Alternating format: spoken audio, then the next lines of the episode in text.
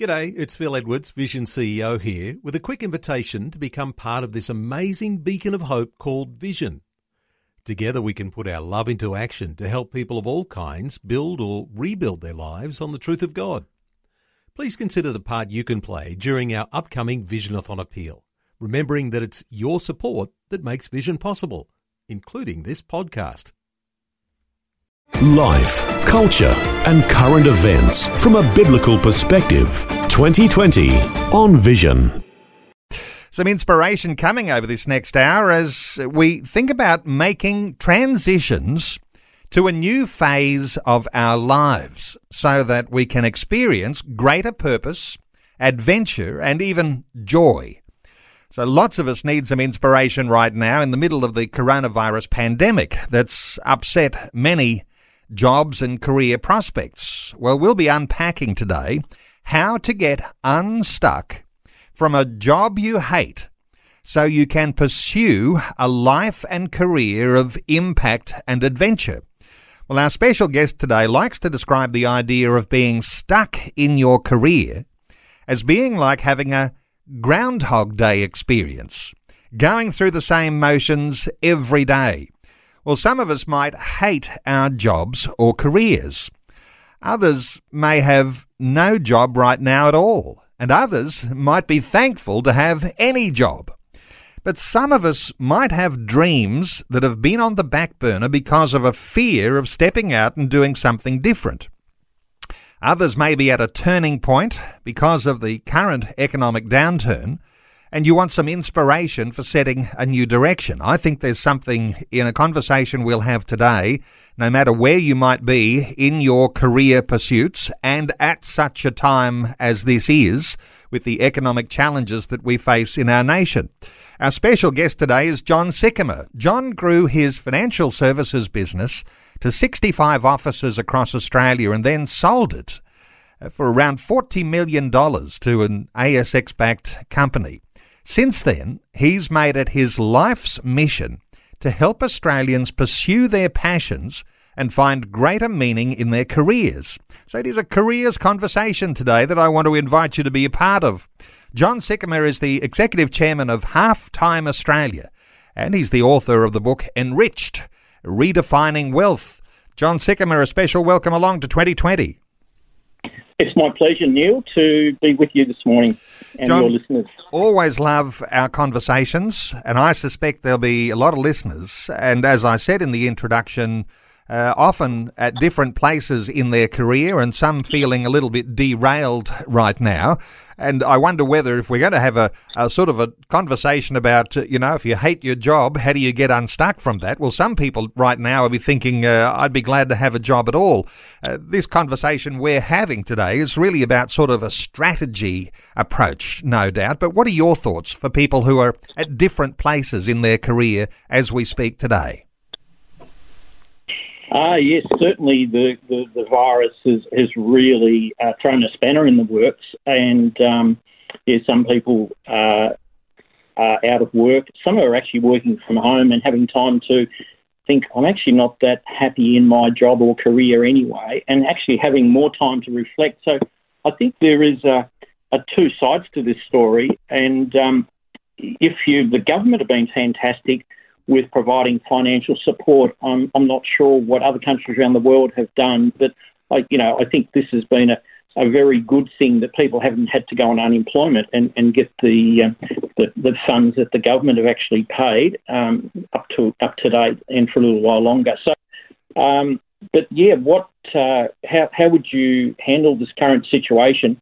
I think we we have to look at it that a job is or a career is is a component of our life and it's not our total life. So, really, what we love to talk about at half time is thinking about, well, what's my bigger purpose and what's my greater purpose?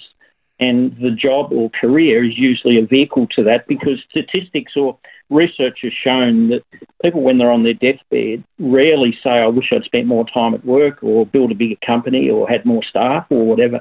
It's usually uh, much more about other things. So, it does give us an opportunity to get in the helicopter um, and look at our lives uh, differently.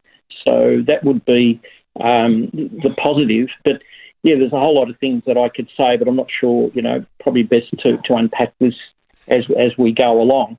But certainly, uh, most people will say that um, if I only had more time and more money, I could do what I've always really wanted to do, but I can't because of a lack of time or money.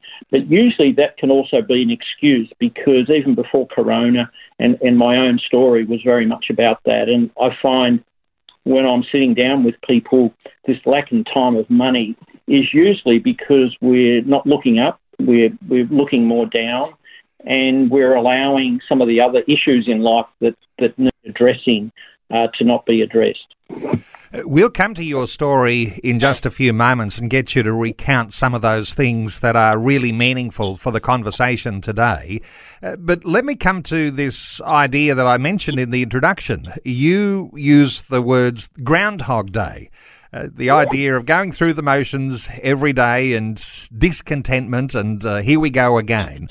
Uh, that's really the feeling that so many people have in their careers because they don't have this same adventure and purpose and joy that you talk about. Uh, give us some insights here into that expression, Groundhog Day. Well, Groundhog Day, there's uh, a movie that talks about that where um, a person's, uh, you know, going to work every day and um, going on the same route, passing the same people, saying good day. Um, buying a coffee at the same coffee place, um, going to the same desk, and and just repeating this day after day, and and just getting so frustrated, and so the whole Groundhog Day feeling is is usually it's it's about feeling helpless or powerless, or a sense of I'm trapped and I can't get out of this predicament because of a whole range of things, but. I really want to make some changes, but I, I don't really know what they are. So procrastination tends to happen when we're unclear of what we should do next, and also we haven't been able to work out the steps to get us from where we are now. So there are many people that um, are stuck in that Groundhog Day feeling if they're really honest. But the thing is, if you earn enough money and it pays the bills, um, and you're getting by, um, people have an aversion to change. Um, I mean, we, we get early adopters, but most people are adverse to change unless they can be very clear that change is going to help you be better off. But sometimes be better off, you've got to go backwards before you can go forwards. And this uncertainty and going backwards is the challenging area. And even as Christians, we're taught to take steps of faith and trust God. Now, I'm finding many business people I'm coaching, they want all the ducks lined up and want everything uh, clear and set up properly before they'll make change, which then would say, well, where's the faith component in this? No doubt we'll get to talk about taking a risk and what that takes. But let me just ask you about attitudes for a few moments here, because I know that there'll be a significant difference in attitudes, an array of attitudes across the Christian community as we're talking to today. Sometimes there's this idea, but we're Christians, John. We're supposed to be content in a job we hate, aren't we? Uh, what do we do with the idea of having an aspiration to have a career that is filled with adventure and joy and, uh, and those sorts of issues. Uh, what do you say to Christians with an attitude of, you know, just, just get used to it, suck it up and, uh, and get on with the job you hate? Well, I think there's two parts to that. Certainly, as Christians, you know, uh, Paul took, we've got to be content in all things, and he was even in jail, and he could still do what God called him to do. But really, I think there is a um, often people put guilt on us, even at a church, and say, "I want you to do this task or help out here," and people do it out of duty. I think we've got to come back to the Bible and look at gifts.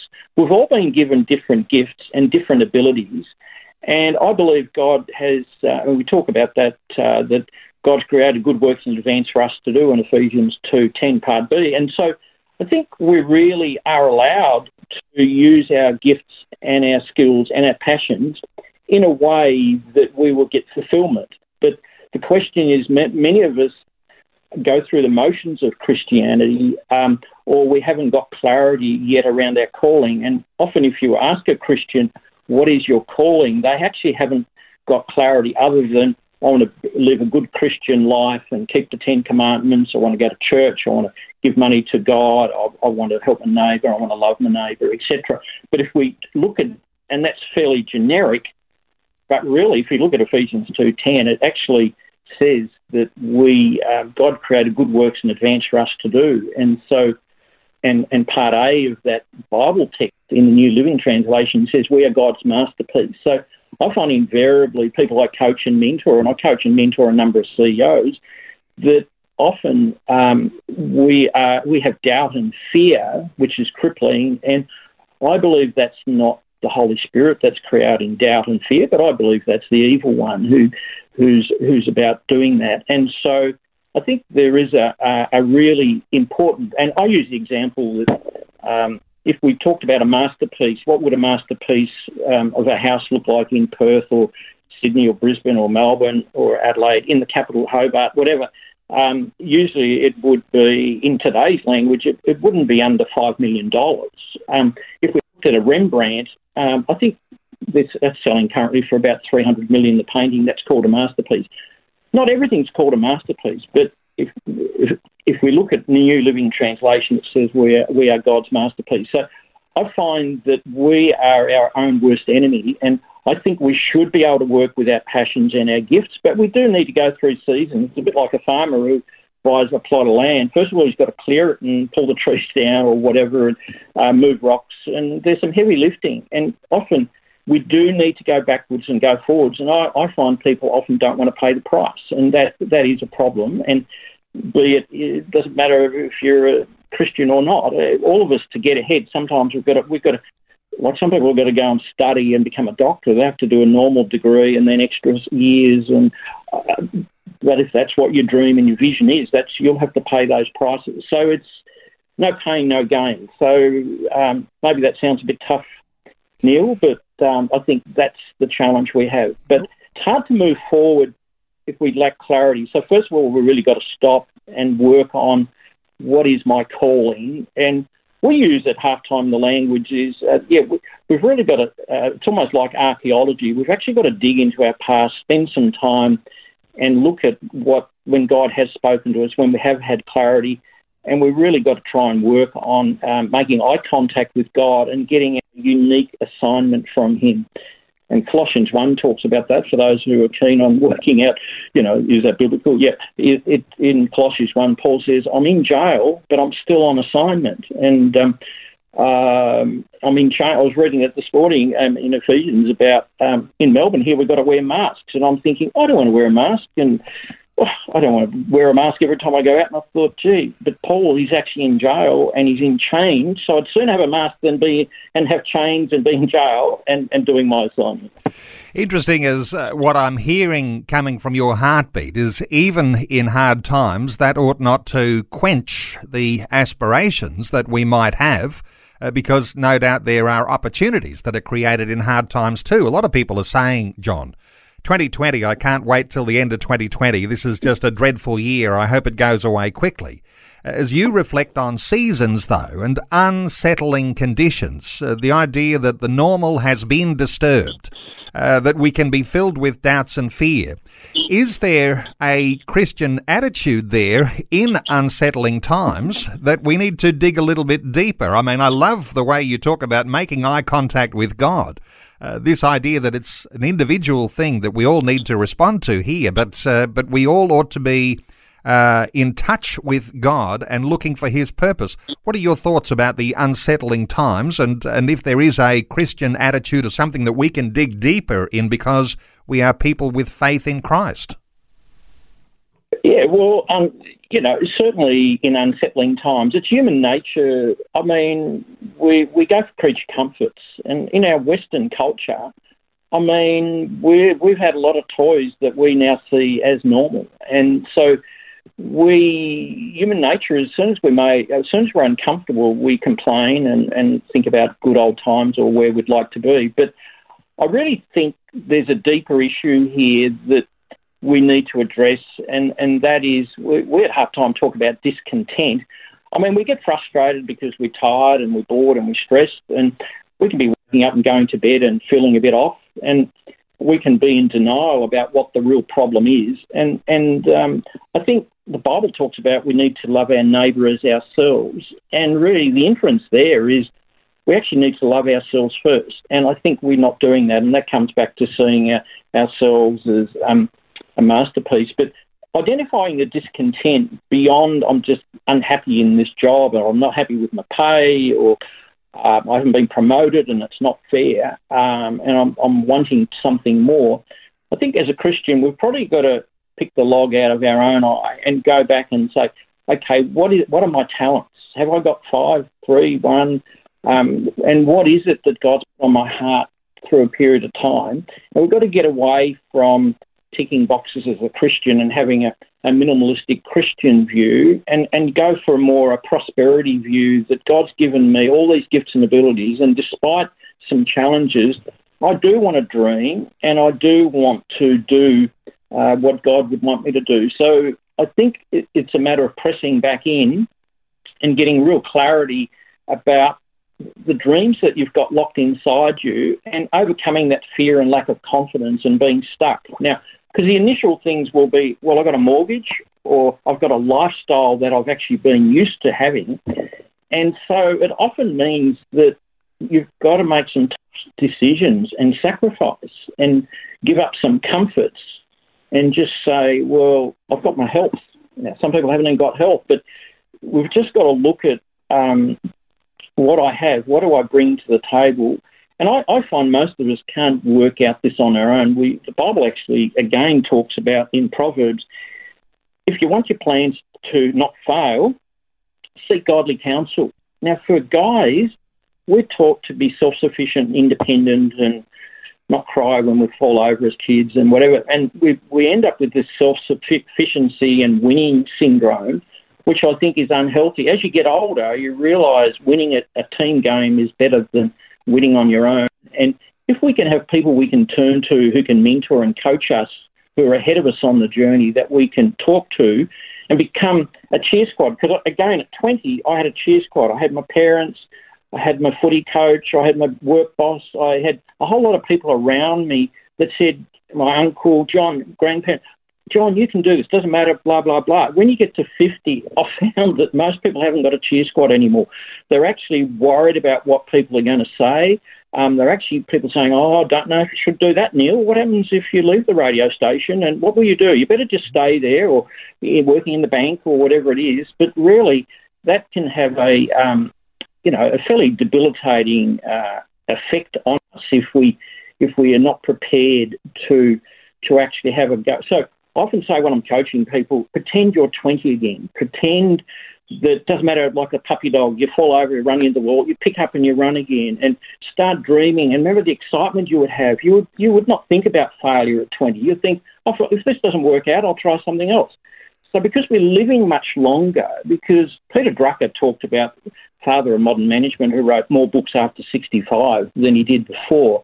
He actually said, today you've got life one and life two. 120 years ago, the average age was 48. Now the average age is, is pressing 90. So um, many of us wouldn't be alive because we would have died at 48. So now we've got life two. So life two is all about um, learning from all your experience, like a game of footy. Um, if you're in half time, if you're losing, at half time you stop, the coach talks about what's not working, what we need to change, and you positively go into the next half. And I think it could be quarter time or three quarter time. I think that's the approach, and, and certainly spiritually, as I know many of your orders, uh, audience are interested in that. You're only going to look at Job. He tried things, did really well, then lost a lot of things, and he could have given up, but he stayed faithful to God, and then he got a second blessing, a supernatural blessings that outweighed what he had before.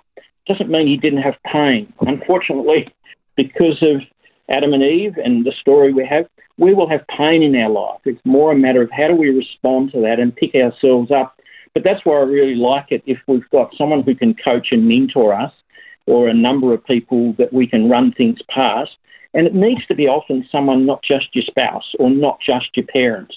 I found that up until age 30, I was going to my spouse and parents, but I found I, I was getting the same answers.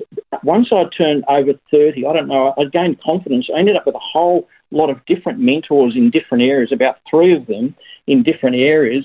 And they helped me amazingly. Um, and one of them helped me get clarity about my life purpose by just sitting down, looking at my strengths, and working out what my passion was, and uh, helping and encouraging me and say, John, you can do this. You can learn to be a leader. You can learn to uh, do these other things. And I came to realise through half time and meeting Bob Buford in Dallas 12 years ago that not only do we have life one, two, but time is more valuable than money. Skill is more valuable than money. But we often use the money blockage to stop us. But time, because we've only got a limited amount of time. So if we can use our time wisely, and our skill is is really um, not an asset when we're younger, but I think as we get over, say, age 30, even 40, we have so many skills that we've developed that if we're able to use them with our passion, um, we should be able to have that joy and, and shouldn't be feeling that I've got to do this job even though I hate it. There should be a way forward to either reinvent yourself where you're working now with a different attitude or go and find something that will uh, suit your um, gifts and abilities. Life, culture, and current events from a biblical perspective. 2020 on Vision. Well, we are just a few minutes out from Vision National News. Uh, John Sycamore is our guest, Executive Chairman of Halftime Australia. John, there's been some comments on our Facebook post today. Claire says, if it's the calling of God that He has for your life, then it will work. The economic climate doesn't affect God's plans. Uh, what are your thoughts for Claire? Oh, look, Claire, I, I think uh, that's a pretty good. Uh, yeah, I'd be in agreement with that. The the way I I had problems in my situation because I didn't have my um, a business aligned to my life purpose. A lot of us are so focused on our career and our business, and what we feel the call of God. Um, we treat that as a separate item and do that out of ours, and that angst between those two, the gap between those two, is a real problem. So I, I believe, um, yeah, we've got to get our business and career and job aligned to our life purpose. And when we do that, then we have that. Um, we don't. We are not double-minded. We, we just have that peace and joy that we know we're in our sweet spot doing what God's called us to do. And uh, we just uh, time is short, but let's squeeze in a quick call. Fiona is on the line from Tasmania. Hi, Fiona. Welcome along. Hello. Thank you for having me. Fiona, what's your thought or question? We need to be fairly quick. Yes, for sure. Um, look, I, am very familiar with Halftime Ministries. They came out of our church a decade or so ago, and um, I've been very keen to talk to John. I don't know if it's possible to talk to him off air at all. I have sent emails, but um, found it very difficult to get someone to actually ring me back. So it, it would be lovely if you could let the listeners know how we make contact with them um, and things like that. Um, I was emailing back and forth, but unfortunately, I was never able to get a call back, and I was wondering if it was. Well, we'll be able to get you connected. Uh, did you have a particular question or comment? Um, no, other than I think halftime ministers is absolutely fantastic with what you do, and um, yeah, I, I think it's fantastic. Well, uh, John, there's a there's an encouragement there. Uh, somehow or other, there was something missed in the con- in the connection there. But uh, but when uh, Fiona says it's a fantastic ministry, this idea of half time, the second half of your life needs to count. Uh, just a quick response there.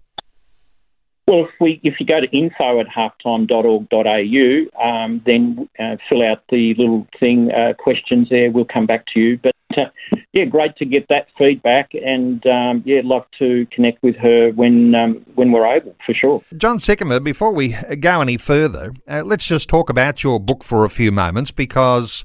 Uh, you were under a little bit of pressure speaking at seminars, and people wanted to know a little bit more about your story because it is an inspiring story, uh, enriched, redefining wealth, and uh, doing what you do today. You've even described it as uh, it's better than leading a hundred million dollar a year company. Uh, give us some insights here into uh, into getting enriched in the way that you've pursued that. Well, I think um, I was stuck myself and um, and felt a little bit paralysed, and I think I'd fallen for the um, people pleasing versus God pleasing, and not loving myself.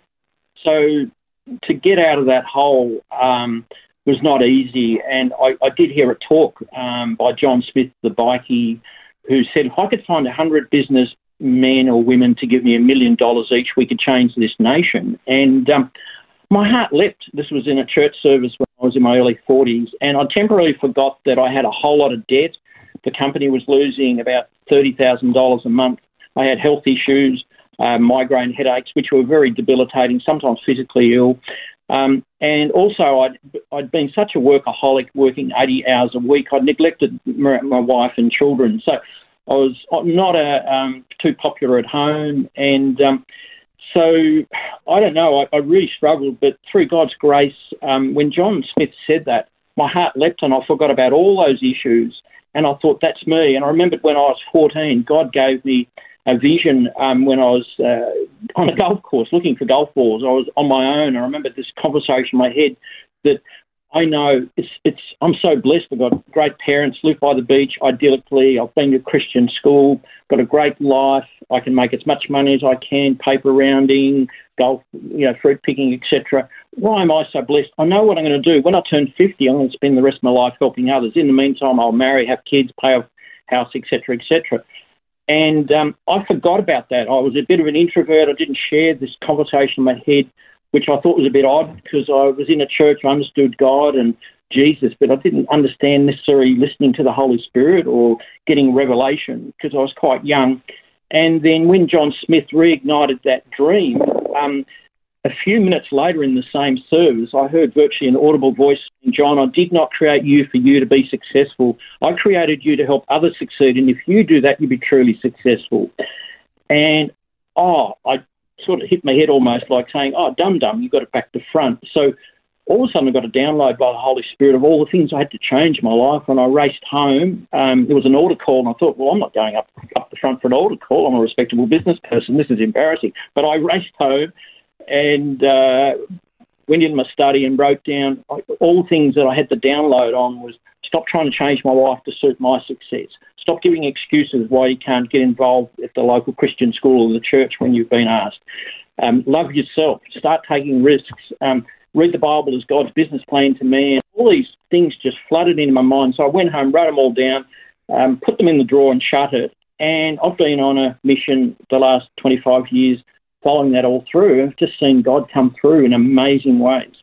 So, reigniting passion for serving God. And you've got this book that you wrote some years ago now, Enriched Redefining Wealth. And in there, you do like to uh, have what we'd call a takeaway from that, that would be practical things that people can take up right now. In fact, uh, for listeners, if you've got a pen and paper handy, uh, perhaps uh, I'm going to ask John to go through some of the principles about making the second half of your life count. And when we get talking about getting unstuck from the job you hate, uh, maybe some of these principles might be that sort of uh, reignition of that passion for serving God that you've had in past times. And uh, even at a time like this, as unsettling as it might be in 2020, uh, some of these things might be so important. So if we go through these principles, John, and uh, you said, uh, you know, perhaps uh, listeners can jot these down. I know that lots of people will be scrambling for a pen and paper right now, but uh, let's start with some of these principles about making the second half of your life count in a different way to what it was in your first half. Okay, yeah. Well, when I was doing been doing talks, people often say, "Well, I'm successful, but I don't know how to move from success because I'm not necessarily happy or enjoying what I'm doing, and I've got a level of success." So, principle number one is change doesn't just happen we, we need to actually have an overriding desire to change coupled with unfulfilled goals and dreams. So that's my first principle is really that change doesn't just happen. We need to have an overriding desire for change because if you're happy with where you're at, you won't have this overriding desire to change.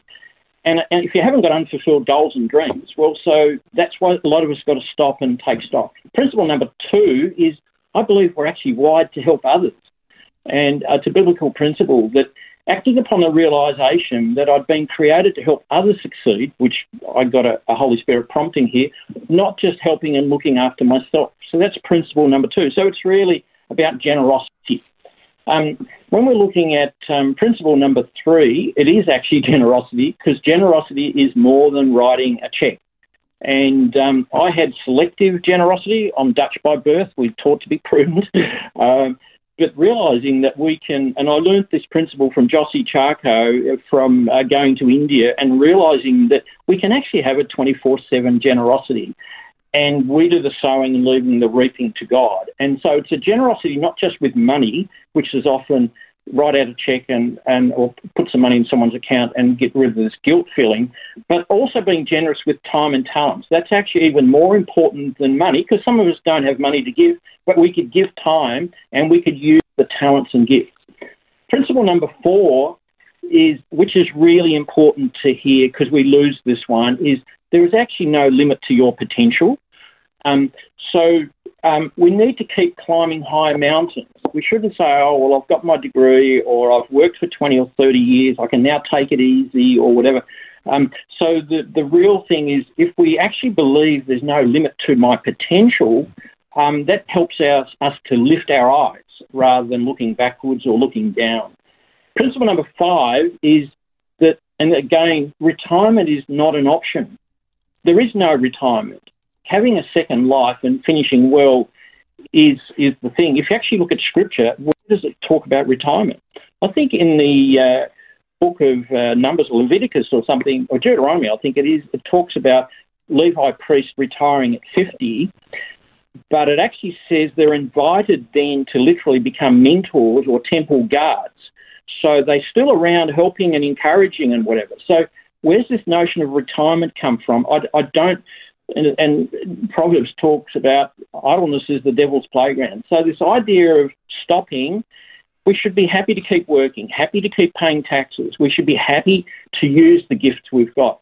Principle number six is there is actually no perfect time or perfect moment.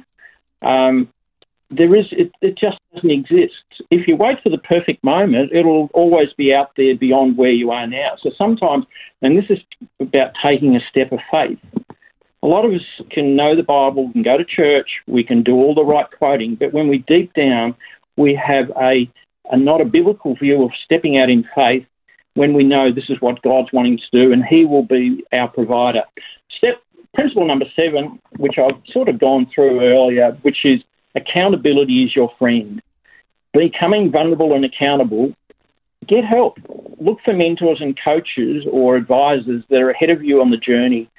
That even if it's just having a coffee with someone regularly and say, could you just run, Neil, would you mind giving some feedback? You've got to know me.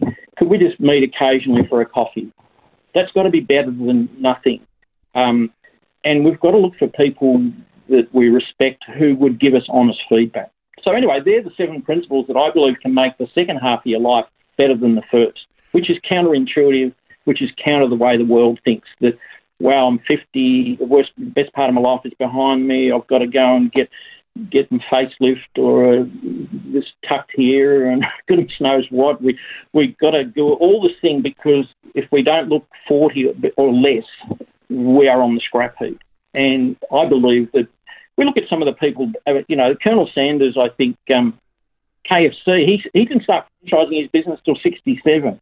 Peter Drucker wrote more books after 65. We can actually be more productive in our 50s, 60s, and 70s and 80s if we go with all the things that, uh, which are really biblical. The things I've, I've given you uh, and shared now are all biblical things that are in Scripture. So hopefully that's helpful Neil, to some of our listeners, even, even if there's only one of those that you go, yep, that's the one I've got a blockage on, I need to change. Well, no doubt there's been a whole lot of pen and paper activity happening while you were saying those. In fact, I took some notes too. So, number one, change doesn't just happen. Two, we're wired to help others. Three is all about generosity. Four, there's no limit to your potential. Five, retirement's not an option. Six, there's no perfect time or moment. And number seven, accountability is your friend. And having gone through those sorts of principles, it's a matter of, you know, how do you make change? Let's bring into this, as you say, there's lots of uh, good biblical, spiritual foundation to those sorts of principles, John. But let's bring into this this idea of, you know, when is the time to move? Uh, do I need to hear from God? Uh, these sorts of issues around uh, the spirituality for the Christian believer who wants to serve God to their maximum potential. This idea of hearing from God. What are your thoughts here about? Is this a sort of a super spiritual thing, or how do you hear from God about making change and moving from one career point to another?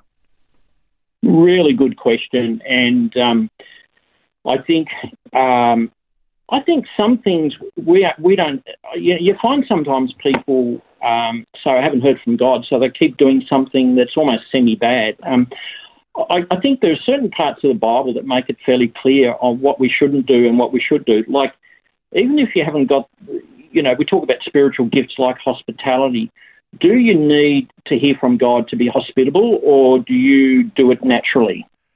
Um, if you see someone that's got a need or whatever, um, sure, you, you want some prompting because you haven't got an unlimited amount of money. But I think getting some spiritual disciplines on meditating on God's word, which is not just reading, but meditating on it daily, is a spiritual discipline. Um, not just asking God for things that you need for yourself, but pray, trying to work out what I want to pray for what what's on God's heart, what what's what's aching God's heart, what where can I fill the gap? So it's a matter of we want God's peace, so we we don't want to make a rush decision, and we don't want to quit. We shouldn't just quit the job that we're in. Um, we should keep cash flow going unless we really hear from God that I should resign. So my view is just because you don't hate the job or don't like it, yeah, maybe we've got to be content in all things. Keep working. But like in my case, I changed my hours from 80 to 50 hours a week. I stayed in the current job that I was in, but I, I went to work with a different attitude. I saw that as my ministry. Rather than thinking I did my ministry at home with my family or at church or somewhere else, but my work was purely to make money, no, I saw work as my mission field. I saw work as where I could be a Christian CEO. I could be a pastor at work. So, so I think we, we really need to look um, at yes, we need to hear from God and look for revelation and have others praying, and you know if we can get prophecies or whatever. Um, but some of it is the courage to do what we know the Bible's already telling us to do. So, um, and sometimes we, the Holy Spirit gently whispers things, and we don't have the courage to act on it. And we're listening more to the. I like the C.S. Lewis book, The Screwtape Letters, which is a humorous way of telling us, wow, the devil is far more cunning than we realise. And he's out there stealing, snatching, destroying. So, so we really need to have our spiritual um, antenna up because, again, I talk to a lot of people that who are CEOs who don't have childlike faith because they're very good, they're strong leaders, they're great. They feel they should be able to fix everything. And when I say to them, well, maybe you should just hand it over to God because the Bible says each day you should hand over your burdens to Him and and you should be start behaving more like a child in your faith journey because then your daddy in heaven will. So people look at you a bit amused and think, oh, really? Yeah. It's so there's some mind shifts there that I think the gentle whispering of the Holy Spirit is we've got to be close enough to God in, in walking with Him and have people around us encouraging us in that um, but we need some people ahead of us on the journey who can, you know, we're talking the Bible about elders. We do need some people that could speak truth and life into us. And we do need the courage to take step of faith or steps of faith without all the ducks lined up. So some of us will hear from God really more regularly than others, or some of us are better at discerning the voice of God. Um, I don't think there's a black and white answer, but I do believe that we've got to use our head and common sense. We're not robots. We should keep our cash flow going, and, and but maybe we can cut our hours back. We should start pursuing what God's calling us to do. We can upskill. I found I spent seven years retraining um, when I, I heard that I had that defining moment when John Smith spoke. I didn't quit my job. I just went to work on Monday with a different mindset and uh, I had to learn a whole lot of new skills, and I had to take a whole lot of risks and be prepared to make a fool of myself. And just like in life one, we spend I don't know how many hours at school, how many years at school. We might spend, you know, a minimum of ten or twelve years at school training for life one, and then do a career for thirty years. Well, for life two, I was actually doing it before we chatted today. That I spent seven years between age 43 and 50 retraining And then between 53 and 60, I spent another seven years. But if I hadn't have done that retraining, I couldn't do what I'm doing now. So I find people do get lazy. They don't, they say, no, I've done all this, I'm not doing any more training. And, and we're saying no. So it's a mindset and attitude change that I hadn't done public speaking. I had to learn to do public speaking in my early 40s. Um, I had to learn to speak without reading from notes. I had to learn how to run workshops. I'd never run a workshop in my life. I had to learn how to tell stories. I'd never been a public speaker. I had to learn how to write a book. I'd never written a book. Um, I had to learn to work in ministry rather than just business. Um, I had to learn how to be a coach or a mentor. All learning experiences. And I had, without mentors and other people cheering me on, there's no way I could have done it. So um, God will speak through other people. Um, so I don't know if that sort of it's not an easy black or white answer. It's just a number of things. But don't do anything unless you have God's peace. That's that's really important. But we need need to know when the devil. We're in a spiritual battle. If you're in the marketplace, especially if you're in business, the devil doesn't want you to succeed. And we go for we we think if we go to church and um, we don't give up the habit of meeting together at a Bible study, but we actually need Christian people around us in our workplace. We um, we can't be yoked only with unbelievers in the workplace, it's very easy for Satan to quarantine us and ping us off, sort of thing. So, so we've really got to look for people that can speak into our life and encourage us. Well, this idea of mentors who do speak into your life, you do obviously have to choose them carefully. And you said, uh, you know, sometimes we just rely on our spouse. Uh, and maybe that's not always the best thing. Uh, and I guess, you know, uh, plug here for Halftime Australia because this is what you endeavour to do is to be that. Uh, that coach, that mentor uh, for people who are making these significant decisions about their work and their career. And sometimes you're dealing, John, with people who've got control of significantly large businesses. Uh, so it's not always easy to choose the mentor, but you've got to choose wisely. Some people will find that mentor perhaps in their local church, a godly business mentor. Others will need to go at a higher level, and I guess that's where half time comes in as as as filling a real need there.